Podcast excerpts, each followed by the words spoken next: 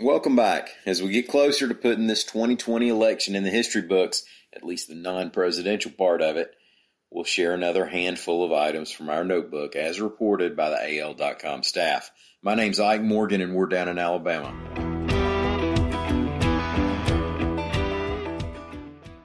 Despite holding an election in the middle of a pandemic, the state of Alabama set a record for turnout Tuesday at nearly 62%, unofficially, according to Alabama Secretary of State John Merrill.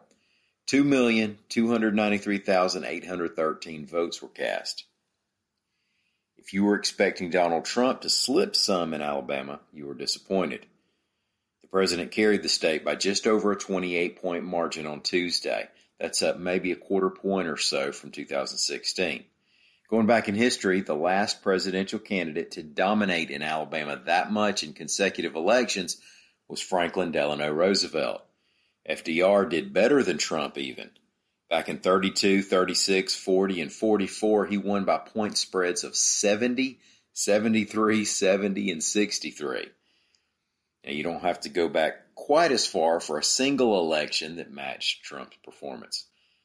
That would be Richard Nixon who carried Alabama in 72 with almost a 47 point spread. Being a Republican didn't automatically give Nixon an extra stroke back at that time, but running against George McGovern probably did.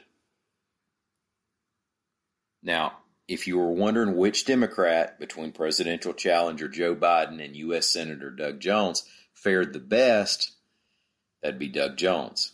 In gross numbers, not that their net numbers weren't gross with 20 point deficits. Jones had 69,000 more votes cast for him than Biden did.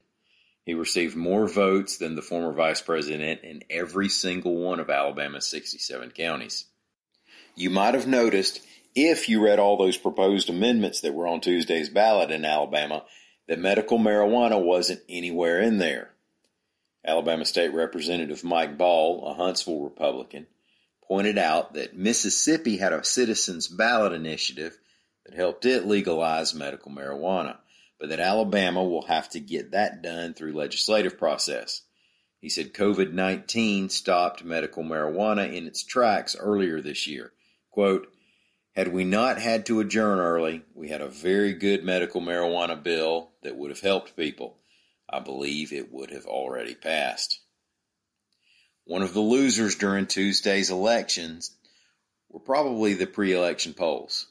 Many had Doug Jones running much closer to Tommy Tuberville than he actually did, and many had Joe Biden with a bigger advantage over Donald Trump than he actually had.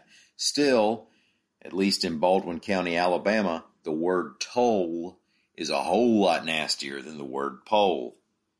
Local Amendment 2 was an effort to establish a toll authority to pay for a more direct roadway to the beach for vacationers, even though it was a smaller plan than last year's I 10 Bayway project effort that was thwarted. Local Amendment 2 was also shot down by Baldwin County voters. Now that Alabama has a U.S. Senator elect who used to be the head football coach at Auburn, might the Tide ever have a similar claim to fame? I mean, People write in Nick Saban's name all the time on their ballots. But there are a couple problems I can see with him running. First of all, he probably already holds the most powerful position in the state of Alabama, and it's certainly more lucrative a gig than that of any honest politician, as theoretical as you think that may be.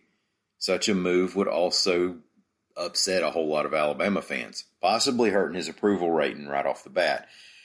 During the weekly SEC media teleconference, Saban was asked about possible political aspirations. Quote, I can answer that part real quick. No. End quote. So there you have it. Saban went on to praise Tuberville as a friend and said he thought he'd do a good job in Washington. Incidentally, Tuberville won 59% of the vote and 80% of his iron bowls in Tuscaloosa County. I realize pointing that out may be more divisive than any of the political stuff. Thank y'all for listening. We'll be back here again tomorrow. We might tap the brakes a little on the political stuff.